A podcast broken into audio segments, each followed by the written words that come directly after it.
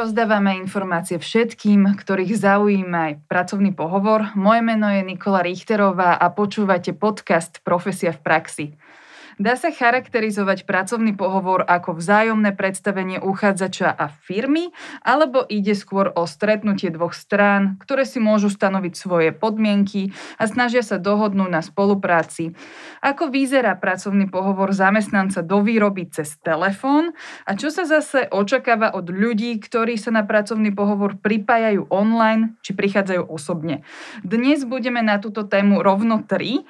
Rozprávať sa budem s dvoma HR špecialistkami spoločnosti Volkswagen Slovakia. Jednou z nich je špecialistka pre nevýrobnú oblasť Katarína Melichárová. Ahoj. Ahoj. A druhou je špecialistka pre výrobnú oblasť Daniela Janíková. Ahoj aj ty. Ahoj.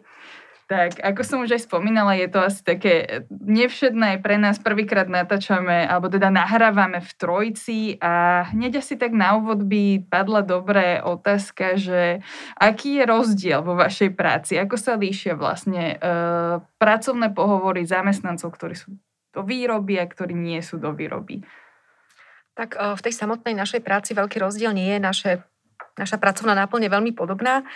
A takisto, čo sa týka pohovorov, máme vlastne jednotný proces na, to, ako má ten pohovor vyzerať, ale líši sa potom samozrejme tá dĺžka toho pracovného pohovoru, či sa týka výrobnej alebo nevýrobnej oblasti a takisto aj zručnosti, ktoré chceme u tých kandidátov preverovať. Takže u tej nevýrobnej oblasti samozrejme je to aj znalosť cudzích jazykov, prezentácia alebo nejaké technické zručnosti a znalosti programov, ktoré deklarujú, že ovládajú kandidáti. Presne by som doplnila Katku, aj čo sa týka z výrobnej oblasti, tak je to zameranie sa skôr na tie zručnosti, schopnosti uchádzača. Poďme teraz asi všeobecnejšie ešte k takým informáciám. Teraz sa v dnešnom dieli sa nebudeme rozprávať o životopise ani motivačnom liste, ale rozprávame sa teda už o tej situácii, že človek zaujme firmu, ktorá ho pozýva na pracovný pohovor. A teraz taká otázka, že čo by si podľa vás mal ten uchádzač určite pozrieť dopredu ešte predtým, ako na ten pohovor prichádza? No, tam by som teda ja spomenula vlastne také tri zásadné okruhy, ktoré by si mal ten človek naštudovať, ale bolo by to vhodné, keby to spravil. Jednak vlastne týka sa oboznámenie e, s tou pozíciou, na ktorú sa hlási. Mal by vedieť alebo spoznať tú firmu a takisto vlastne naštudovať si svoj vlastný životopis. Už na tom samotnom pohovore je to veľmi uh, citeľné, či ten človek vlastne strieľa na slepo alebo naozaj sa hlási na pozíciu, ktorá ho zaujíma a o ktorej čo to vie a vie sa správne pýtať. Takisto vlastne môže si uh, alebo mal by si nájsť informácie o firme, či už z oficiálnej stránky spoločnosti, z médií, zo sociálnych médií. Často sa vlastne na pohovoroch rozprávame o tom, čo, je, čo sa aktuálne deje ohľadne Volkswagenu. A samozrejme naštudovať si vlastný životopis. To znamená, že keď jednoducho niečo spomenie v tom životopise, tak aby som to potom vedela aj vysvetliť a jednoducho priblížiť, keď sa na to budú pýtať. Čiže je plusom, keď e, uchádzač vyslovene vie novinky o vašej spoločnosti a vie reagovať, že čo možno čítal v médiách v poslednom Áno, určite, určite je to pre nás plus, lebo vidíme, že jednoducho sa na ten pohovor pripravil a že ho aj táto oblasť zaujíma. E, poďme možno teraz k tým výrobným zamestnancom. Mňa prekvapila ešte pred nahrávaním e, vlastne informácia, že s výrobnými zamestnancami sa robia aj telefonické pracovné pohovory a tomuto by som sa vlastne chcela aj povenovať, lebo v podstate keď aj človek nachádza nejaké informácie alebo rady na internete, že ako sa má správať na pracovnom pohovore. Často sú to vlastne také rady, ktoré sa týkajú skôr tých pracovných pohovorov v ofise, tým pádom pre zamestnancov často do administratívy, jednoducho nie na tie výrobné pozície. Ako si to teraz na začiatku môžem predstaviť, že uh, teda človek pošle životopis a, vy sa mu, a teda ty sa mu ozveš a, a že rovno začína ten pracovný pohovor, alebo si ho iba dohodnete? Nie. Zo začiatku ten úplne prvý kontakt s uchádzačom je to samotné dohovorenie si termínu pracovného pohovoru, kde si vlastne dohadujeme konkrétny deň, presný čas, kedy budeme uchádzača kontaktovať. Odovzdáme mu informácie o tom, že teda treba si rezervovať nejaký časť. Ideálne, ak by bol niekde v tichom prostredí, aby sa teda plne mohol sústrediť na pracovný pohovor. Taktiež informujeme uchádzača o tom, ako to bude prebiehať, ak to všetko bude prítomný na tom telefonickom pracovnom pohovore a samozrejme, že aj vybavenie. Tieto výrobárske pracovné pohovory prebiehajú iba cez konferenčný hovor, Čiže netreba mať zapnutú kameru alebo nainštalovanú nejakú aplikáciu na to, aby sme pohovor vedeli urobiť. Vždy je na pracovnom pohovore u nás prítomný aj vedúci z prevádzky, aby sme vlastne vedeli lepšie posúdiť zručnosti zamestnanca a taktiež je tam hlavne preto, aby vedel približiť pracovné prostredie, samotnú prácu, aj to vlastne za oblasť takých odborných otázok. Je veľmi fajn, ak má uchádzač pri sebe životopis a vie vlastne reagovať na, na otázky, ktoré sa pýtame a pre nás je to tiež aj taký znak, že naozaj je pripravený a má záujem o túto pracovnú pozíciu. A vieš povedať, že koľko trvá takýto pracovný pohovor? Zhruba 30 minút. A mm, ešte vlastne taká otázka možno. Uh, možno teraz vlastne počas koronakrízy prišlo veľmi veľa ľudí o prácu a v niektorých prípadoch sa práve tá výrobná sféra označuje ako, ako tá istota, že jednoducho človek prišiel do prac, uh, o prácu niekde inde a teda ľudia to berú tak, že však musí sa človek zamestnať na tom výrobnom páse, to je samozrejmosť, tam príjmu každého. Platí to tak? Je to naozaj pravda? A toto si dovolím povedať, že je mýtus. Práve preto máme prítomného aj vedúceho z prevádzky na pohovore, že si presne vieme pozrieť e, otázkami uchádzača, či, či je manuálne zručný, či má záujem u nás pracovať, alebo či si hľada zamestnanie iba krátkodobé alebo dlhodobé pretože sme zamestnávateľom, ktorý, e, ktorý má stabilné a dlhodobé zamestnania. Viac ako 40% našich zamestnancov u nás pracuje dlhšie ako 10 rokov čo teda znamená, že je že je tam tá dlhodobosť a na druhej strane aj my očakávame od našich zamestnancov alebo aj od tých uchádzačov, že budú prejavovať určitú uh, lojalitu. Zažila si aj niekedy situáciu, kedy uchádzač spravil niečo, čo si považovala vyslovene za nepripustné a preto tú prácu nedostal? A vulgarizmy a také arogantné správanie určite nepatria na pracovný pohovor. A taktiež, ak vnímame alebo cítime z uchádzača, že ten pohovor alebo ten prístup má taký uh, lahostajný, že mu na tom až tak nezáleží, ak môžem spomenúť, sa nám naposledy stalo také úsmevné. Mali sme dohodnutý termín pracovného pohovoru, kontaktovali sme uchádzača, a keď zodvihol telefón, zadu bol počuť silný vietor, tak sme sa pýtali, že teda či sa môže dať niekde na kľudnejšie miesto, lebo ho vôbec nepočujeme tak nám oznámil, že sme ho práve vyrušili pri tréningu v bežeckom v parku, zložil telefón a už sme sa nespojili. Čiže, ale to už bol vlastne dohodnutý aj na tom čase, ano. čiže mal vedieť, že má jednoducho ten pohovor. Presne. A takýmto lahostajným prístupom si oveľa ťažšie nájde prácu, ako keď bude pristupovať naozaj zodpovedne. Vieš aj nejak prezradiť, aj keď je mi jasné, že nemôžeš všetko prezrádzať, čo, čo je vlastne dôležité a čo si všímaš, ale možno, že aspoň nejaké typy, že čo si všímaš, na, lebo cez ten telefón je to predsa len trošku iné, že čo tak tým pádom ty tak zachytávaš a vnímaš na tých uchádzačoch. Z rozprávania mm, je veľmi niekedy vyrozumieť, či je ten uchádzač tímový hráč či rád pracuje v kolektíve, predsa len tá výrobná oblasť je to práca v týme, alebo pracovníci sú zaradení do týmov či je flexibilný, či vie dobre reagovať na to, že bude pracovať či už v dvojsmennej alebo trojsmennej prevádzke, či mu nevadí práca nadčas. Uh-huh. A dobre, tak poďme sa teraz pozrieť náspäť, že zase k nevýrobnej sfére. E, premostím rovno k, k takýmto zamestnancom. V tejto dobe je zrejme na mieste otázka, že boli sme predtým zvyknutí na osobné stretnutia. Využívaš teraz najmä teda online pracovné pohovory? Áno, my sme vlastne boli spoločnosť, eh, kde prebiehali aj na nevýrobné pozície pohovory výhradne uh, osobne.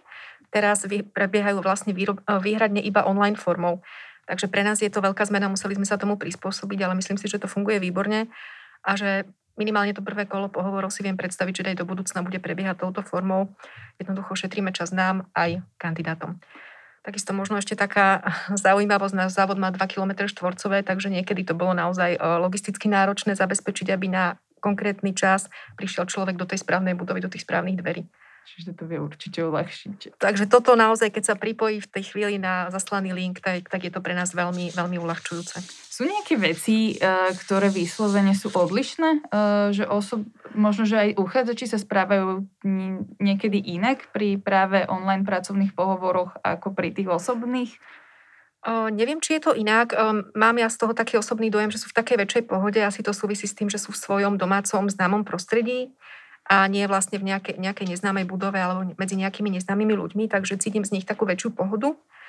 Ale v zásade ten pohovor je veľmi podobný a potom už keď sa vlastne po nejakom čase dostaneme do samotného procesu toho pohovoru, tak už veľký rozdiel v tom nevidím. No a ešte keď e, človek teda sa má pripraviť e, na online pracovný pohovor, sú tam nejaké rozdiely v tej príprave, že možno, že ešte niečo navyše, alebo čo ešte by si možno, že zdôraznila, že človek uh-huh. predsa len sa nachádza doma, vie, že nejde osobne na ten pracovný pohovor, ale stále to platí, dajme tomu oblečenie, vizáž. Určite by si mal zabezpečiť pokojné miesto, kde naozaj nebude rušený počas tej doby toho pohovoru, teda zhruba takú jednu hodinu, kde je dobré osvetlenie a podľa možnosti, kde to svetlo ide na ňo, aby sme ho aj mohli vidieť na kamere mal by mať vlastne v poriadku techniku, takže aby mal v poriadku mikrofón, kameru, internetové pripojenie a možno aj nejaký záložný plán. Teda ak mu napríklad sa vybije notebook, aby mal k dispozícii telefón a podobne. To sú síce také detaily, ale naozaj um, môže to, ak niečo nefunguje, môže to stroskotať na tom celý ten pohovor, lebo nevieme pokračovať. A, a teda stalo sa ti, že už sa vybil, hej, niekomu niekomu notebook e, počas pracovného pohovoru? Stalo sa nám, že sme mali kandidáta vlastne na pohovore v aute na parkovisku. Chvíľku nám teda trvalo, kým sme si na tú kulisu benzínovej pumpy zvykli, ale naozaj on ten backup mal, takže sme dokázali pokračovať. A už si vlastne načrtla, že si vieš e, predstaviť aj do budúcna využívanie online pracovných pohovorov, že na, hlavne teda pri tých prvých kolách. Ako to ešte aktuálne vyzerá, že teda keď máte tieto online pracovné pohovory, viete prijať človeka bez osobného kontaktu, že v podstate ten osobný kontakt prichádza až pri podpise zmluvy? Tak musíme ho prijať aj za týchto okolností samozrejme. Určite sa budeme snažiť do budúcna vrátiť aspoň čiastočne k tým osobným stretnutiam, lebo my to vnímame ako benefit, alebo teda žiaduca aj pre tých kandidátov, aby videli to pracovné prostredie, naživo sa stretli možno so svojím šéfom. Ale samozrejme je to možno aj toto online formou, aj keď potom ja osobne som mala naposledy trošku problém spoznať toho kandidáta na podpise pracovnej zmluvy, kde sme obidvaja boli v respirátore ale teda to sú skôr také úsmevné príhody, samozrejme je to možné. vec v tejto doby. Ešte sa spýtam, že keď je presne ten online pracovný pohovor, je nevyhnutné, aby ten človek si našiel miestnosť, v ktorej sa nikto nenachádza, lebo vieme, že sú teda rodiny, ktoré bývajú v bytoch a teda hlavne počas e, naozaj toho e, lockdownu bolo viacero, viacero ľudí v jednom byte a tým pádom možno, že nie každý mal príležitosť nájsť si tu jednu, jednu, jedno miesto, kde by nikto nebol. Ako to teda je? Tak zvyčajne sa im to podarí. Zatiaľ sme vždy mali tú skúsenosť, že naozaj mal tam pokoj ten kandidát. Často sedia v detských izbách svojich detí, tí kandidáti, lebo to je asi jediné miesto, kde majú naozaj pokoj. Čo je také milé pre nás ľudské, samozrejme je to úplne v pohode. Uh, takže zatiaľ sa nám nestalo, aby sa nevedeli takým spôsobom pripraviť. Poďme teraz už všeobecnejšie, už oslovujem zase naspäť obidve. Uh, také veci, ktoré personalista potrebuje na pracovnom pohovore od uchádzača nevyhnutne získať. Potrebuje ich vedieť, nejaké všeobecné informácie, na čo sa musí tým pádom uchádzač pripraviť, že určite sa ho bude firma pýtať. Možno začnem zase tebou. A Určite veľmi dôležité tie informácie, ktoré si uchádzač uvedie do životopisu, aby boli teda naozaj aj reálne, aby vedel zodpovedať na otázky ohľadne svojich schopností a zručností a taktiež aj od predchádzajúcich vlastne priebehoch zamestnania. A mm, ak, ak je uvedená aj Nemčina napríklad, tak je potom e, dôležité, aby bol pripravený na to, že môžu byť otázky, ktoré, ktoré budú práve v Nemčine. Že sa prepne zrazu pracovný pohovor aj do cudzieho jazyka. Hej. Vy robievate to. Hej. Áno, áno. Ak je to požiadavka na tú pracovnú pozíciu, tak komunikujeme alebo aj v cudzích jazykoch. Mňa by zaujímala ešte taká, taká vec, že teraz je pracovný pohovor a Zvyčajne sa dostáva vlastne aj k otázke k bývalému zamestnávateľovi. Minimálne teda ja som sa stretla s tým, že sa ma pýtali na to, že možno, že prečo chcem odísť, ak tam ešte teda pracujem, alebo aké, aké som mala tam nejaké skúsenosti. Toto je však taká otázka, že niekedy, keď neboli úplne pozitívne tie skúsenosti, tak e, môže to nejakých uchádzačov zrejme naštartovať, vyjavia sa tam nejaké presne negatívne myšlienky a môžu prichádzať, môže prichádzať aj taká tá neprofesionalita, že si niekto vyleje svoje možno, že zlomené srdiečko, nechcela som to až tak povedať. A stalo sa vám to a ako to potom, ako to beriete vlastne, takú, takúto vec, keď sa stane? Tak ľudia majú všelijaké skúsenosti, áno, to vôbec nemôžeme my posudzovať, to, čo sa im možno udialo v minulosti a či to bolo alebo nebolo v poriadku. Ale tu by som asi naozaj odporúčila, aby si človek uvedomil, čo vlastne možno tou odpoveďou sleduje, čo tým chce dosiahnuť. Pokiaľ je to nasmerované takým spôsobom, že v minulosti možno som zažil niečo negatívne, ale verím, že mm, tá spoločnosť nová mi dokáže vlastne túto výzvu strety alebo nejakým spôsobom niečo garantovať, tak je to fajn, lebo je tam vlastne aj tá možno otázka, ktorú my vieme alebo nevieme zodpovedať. Ak je to naozaj uh, len možno také uh, bezdôvodné, a nechcem povedať, že ohováranie tej spoločnosti, tak uh, tam asi to nie je úplne vhodné, lebo tam nevieme vlastne s tým tomu nejakým spôsobom pomôcť, ani to vyhodnotiť. Samozrejme, vypočujeme si to, ale mm. pre nás vlastne nemá to nejakú valnú hodnotu, lebo nedokážeme vlastne potom ďalej sa posunúť s tým kandidátom. Ono možno veľakrát tí uchádzači to ani nemyslia zle, alebo že nechcú uh, ohovárať, poviem, ale povedia také informácie, ktoré sú skôr interné a to už potom nie je v poriadku, keď takto komunikujú keď presne do, prídu s takouto internou informáciou, ktorá zrejme nemala že jednoducho vnímate, že nemalo tam byť to hodnotenie e, bývalej firmy, ale bolo. E, je to negatívna vec, ktorú tým pádom vnímate, že ten uchádzač by mohol potenciálne rozprávať potom ďalej aj napríklad o vašej spoločnosti? To sa, to sa nedá takto globálne vyhodnotiť, či to je alebo nie je správne. My to potom vyhodnocujeme vlastne v kontexte celého interviu. Takže naozaj na to nedokážeme povedať, či definitívne je alebo nie je to Je to veľmi individuálne, Presne každý tak. je iný. Uh-huh. Uh, teraz presne, keď sú tie individual, individuality uh, na pracovných pohovoroch, ale často personalisti, ja nechcem teraz povedať, že vy, ale nám to vlastne píšu často ľudia aj na, naš, na našu facebookovú stránku, že dostávajú také tie otázky, na ktorú nevedia správnu odpoveď. Napríklad, že kde sa vidíte o 10 rokov. A oni očakávajú, že, že my im dáme teraz tipy, že aká je tá správna odpoveď. Existujú na takéto otázky vôbec správne odpovede? neexistujú. Nedá sa to povedať takto jednoznačne, ale určite je veľmi dôležité vedieť, čo chce uchádzať tou odpovedou povedať, aby naozaj, ja napríklad pri výrobných pozíciách si viem touto otázkou preveriť, či máme pred sebou uchádzača, ktorý má záujem rásť vedomostne, učiť sa vlastne viaceré operácie v týme, alebo či máme uchádzača, ktorý má nejaký potenciál byť vedúci alebo mať takúto vyššiu pozíciu. Čiže sú tam niekedy, ešte ja môžem povedať, mne sa, mne sa stalo raz na pracovnom pohovore, že som dostala otázku, či som reagovala iba na jednu pracovnú ponuku. A toto už bolo vlastne tak pred koncom celého pracovného pohovoru, ktorý aj sa vyvíjal dobrým smerom, ale toto bola jednoducho jednoznačne otázka, ktorú som nečakala. Teda priznala som sa, že teda som reagovala na viacero mhm. ponúk, lebo pretože som sa necítila tak isto, že to bude určite na 100%, že získam jednoznačne to pracovné miesto. Sú teda nejaké možno, že aj takéto otázky, ktorými sa snažíte iba zistiť ako to povedať, že tú reakciu, že či ten človek je vystresovaný, alebo že sú aj takéto nejaké nástroje, ktoré sú bežné a využívajú sa? Tak toto je napríklad otázka, ktorú si ty dostala. Pravdepodobne ten eh, rekrúter sa snažil zistiť, eh, nakoľko vlastne tá šanca, tá firma má u teba šancu, pravdepodobne, hej, či ešte vlastne uh, si pritakala prípadne na nejakú inú ponuku, ale u iného kandidáta to môže byť niečo iné. Takže, ako sme vlastne veľakrát už povedali, je to naozaj veľmi individuálne, čo sa snaží ten uh, personalista zistiť. Samozrejme, môže sa snažiť dostať toho človeka aj do takej miernej diskomfortnej zóny, aby videl, ako vlastne v takej situácii reaguje, keď ho zaskočí.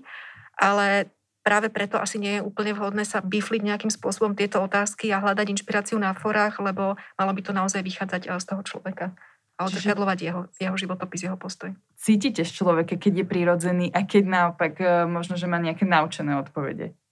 Áno. Áno, pomerne rýchlo sa to dá zistiť.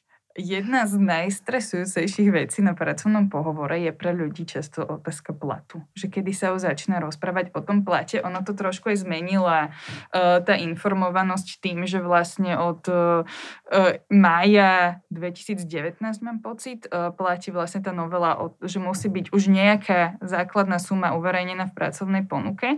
Napriek tomu však uh, uchádzači nevedia či si môžu vypýtať viac, ako videli v tej pracovnej po, ponuke. A hlavne teda je ešte otázka, že kedy začať sa teda s tým platom. Očakávajú, že to príde nakoniec.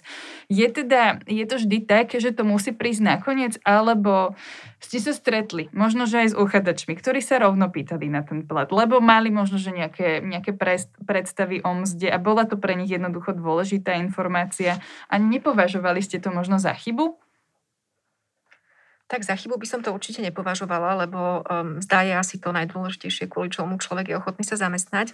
Takže samozrejme tým, že tie mzdy sú zverejňované a t- tá základná zložka mzdy musí byť zverejňovaná v inzeráte, tak to tabu nejakým spôsobom už padlo. Takže častokrát sa stane vlastne už pri telefonickom interviu, že si ujasňujeme s tým kandidátom, či táto, uh, táto hodnota alebo táto suma je pre neho akceptovateľná a za akých okolností, alebo vlastne aj on o, sa na to pýta, či sa vieme ešte nejakým spôsobom posúvať, ale tá definitívna mzda, to, ten definitívny plat je vlastne až potom predmetom naozaj tej záverečnej diskusie, kedy sa nám ten kandidát predstaví a kedy aj on si vypočuje naše očakávania na ňo. Je to tak aj pri tej výrobnej oblasti? Áno, my máme určitú mzdu, ktorá je stanovená, ktorú uchádzač vidí aj v inzeráte.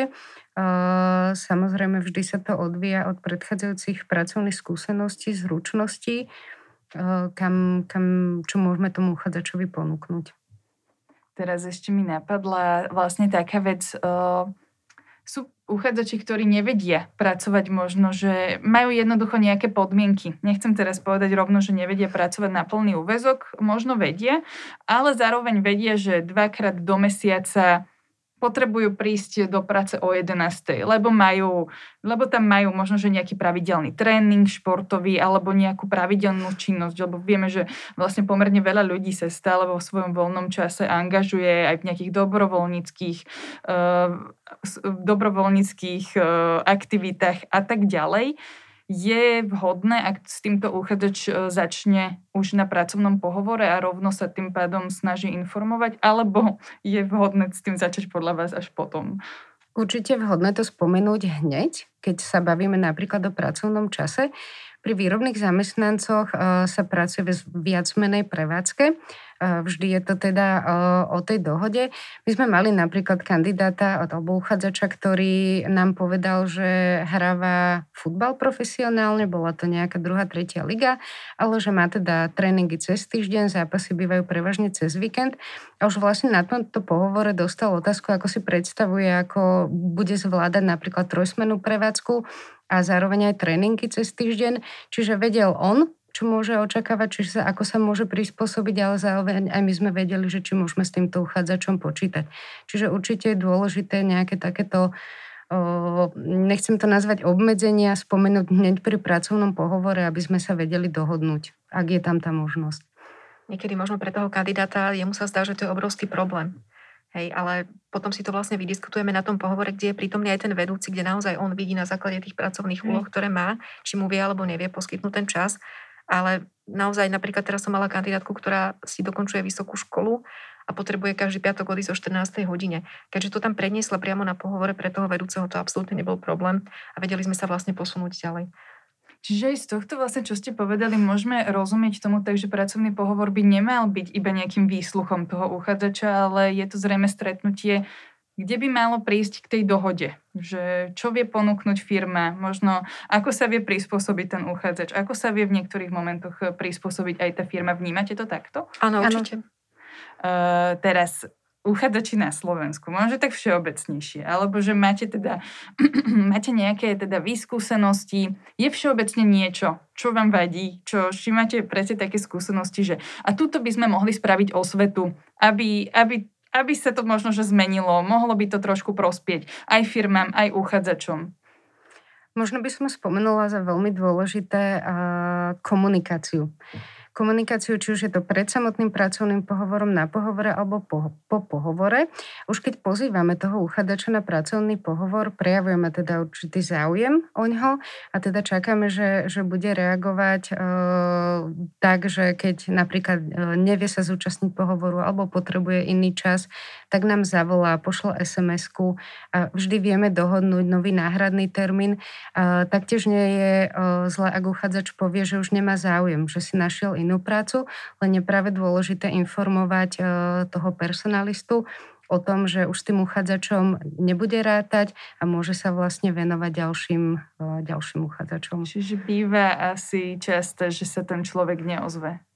Presne tak. Napríklad aj pri samotnom, keď už máme termín pohovoru, nezdvihnete telefón, zruší nás a vôbec nedá ani žiadnu spätnú väzbu, že prečo. Takže a tým pádom iba väčšia práca to je pre toho personalistu. Presne tak. Ktorý sa Bo vždy sa k tomu vraciame. My, ak máme záujem o, to, o toho uchádzača, tak uh, snažíme sa ho kontaktovať viackrát, či už mailom alebo telefonicky. Tak je vždy fajn sa ohlásiť akoukoľvek spätnou väzbou. Nechcem generalizovať, ale je táto, je táto komunikácia problémom uh, možno nejakej jednej skupiny uchádzačov, alebo to vnímate aj pri tých vysokoškolských vzdelaných, že jednoducho tá komunikácia robí zrejme problém ja myslím si, že to je taký globálny problém. Naozaj nám stačí komunikácia akokoľvek formou. sms e-mail, prezvonenie, úplne všetko je v poriadku.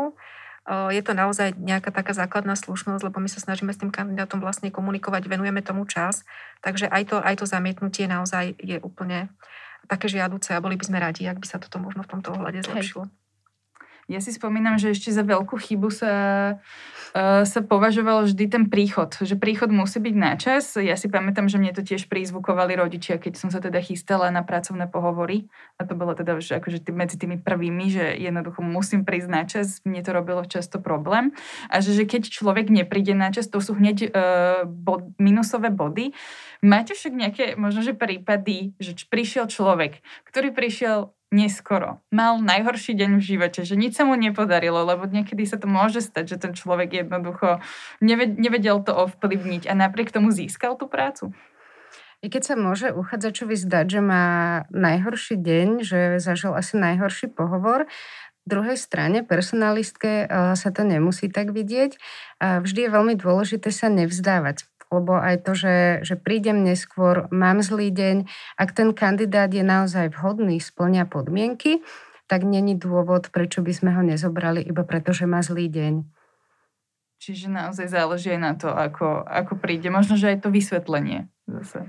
To vysvetlenie, to je znovu to, k čomu sa vlastne vraciame, to je tá komunikácia. Takže uh, nie je chyba, keď príde neskôr, chyba je, že nás napríklad na to neupozorní, alebo nám nedá vedieť. My na ňo radi počkáme, ale určite to inak pôsobí, keď pošlo SMS-ku, prepačte, meškam pol hodiny, pokazilo sa mi auto, nestíham autobus a tak ďalej, ako keď vlastne bez odozvy, keď všetci ostatní vlastne si ten čas na ňo našli a on eh, bohužiaľ sa neospravedlnil alebo nedal nám vedieť. Ja si teraz tak uvedomujem, že keď sa rozprávame uh že aká, aká kreatívna je vaša práca? Že keď sa takto musí, vlastne stretávate s ľuďmi na tých pracovných pohovoroch, ktoré ste tiež zažili zaujímavé príbehy. Áno. máte, máte, máte aj nejaké príbehy, na ktoré možno, že spomínate, spomínate veľmi rady? Že, že sa niečo vtipné stalo, alebo niečo milé, alebo aby sme možno, že vedeli aj tak nakopnúť niekoho? Tak um, pre mňa osobne je to veľmi obohacujúce tie pohovory a vždycky ma to ešte stále baví lebo pred vami je nejaký človek, ktorý je vlastne úplne nový a ten človek naozaj musí sa svojím spôsobom v odzovkách odhaliť a ide s kožou na trh. Takže naozaj veľakrát sú tí ľudia veľmi inšpiratívni, aké majú napríklad záujmy, kde pracovali, čo študovali.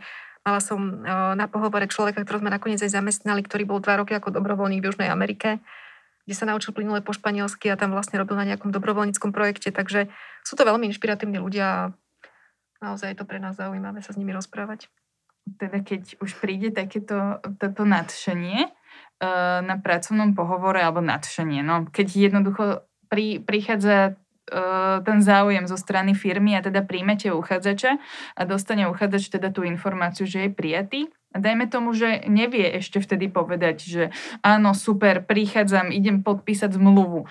Uh, koľko je pre vás taká tá doba, kedy, ktorú beriete ešte za akceptovateľnú, že za, tú, za túto dobu sa môže teda ešte rozhodovať? Určite v poriadku, e, že si nechá čas na rozmyslenie a myslím si, že taký týždeň je pre nás úplne akceptovateľná doba. Stáva sa vám niekedy, že ten uchádzač sa potom, potom týždňa ani neozve? Hej. Aj to sa stáva. Stáva. A naopak, uh, teda, predstavme si teraz uh, takéto, že, že firma teda uh, odmietne uchádzača, alebo nechcem povedať odmietne, ale jednoducho našla si posudila, že druhý uchádzač bol jednoducho kvalifikovanejší, rozhodla sa zamestnať jeho. Stáva sa vám, že uchádzač vám zavolá a teda vypýta si spätnú väzbu, že prečo? Občas sa to stane. Sú to väčšinou kandidáti, ktorí, alebo, alebo ľudia, ktorí sa snažia na sebe pracovať a neustále sa zlepšovať. Stalo sa nám to vlastne, že sa jedna, jedna uchádzačka uchádzala o pozíciu nákupcu, kde sme vybrali ale iného vlastne kandidáta, kvôli možno lepšej znalosti nemeckého jazyka, väčším skúsenostiam, takže takto sme jej to potom aj komunikovali. Za čo teda ona úplne korektne sa poďakovala a teda potom jej napísala, že už má nové zamestnanie. Takže áno, stáva sa to a myslím si, že je to úplne v poriadku, ak si takú spätnú väzbu uchádzač vypýta. Čiže môžete, môžu, môžeme teraz poradiť uchádzačom, že keď neviete, že čo možno, že bolo zlé, že jednoducho môžu sa spýtať, že čo aj úprimne poviete, že čo akože možno, že v čom by sa mohli teda zlepšiť? Mm, my im povieme to, čo dokážu zlepšiť. Uh-huh. Ak vidíme, že tam je naozaj niečo, čo sa týka nejakých zručností, nejaké požiadavky, ktorá bola v tom inzeráte a to možno nenaplnil, tak tam nie je dôvod, aby sme mu to nepovedali, ale samozrejme snažíme sa byť korektní aj my. Tak ďakujem veľmi pekne, že ste uchádzačom a našim poslucháčom priniesli tieto zaujímavé informácie. Ja verím, že teda si niečo odnesú a zlepšia svoje pracovné pohovory do budúcna. Ďakujem veľmi pekne ešte raz. Ďakujeme, Ďakujeme. za pozvanie. A s našimi poslucháčmi sa samozrejme počujeme pri ďalšom dieli. Majte sa.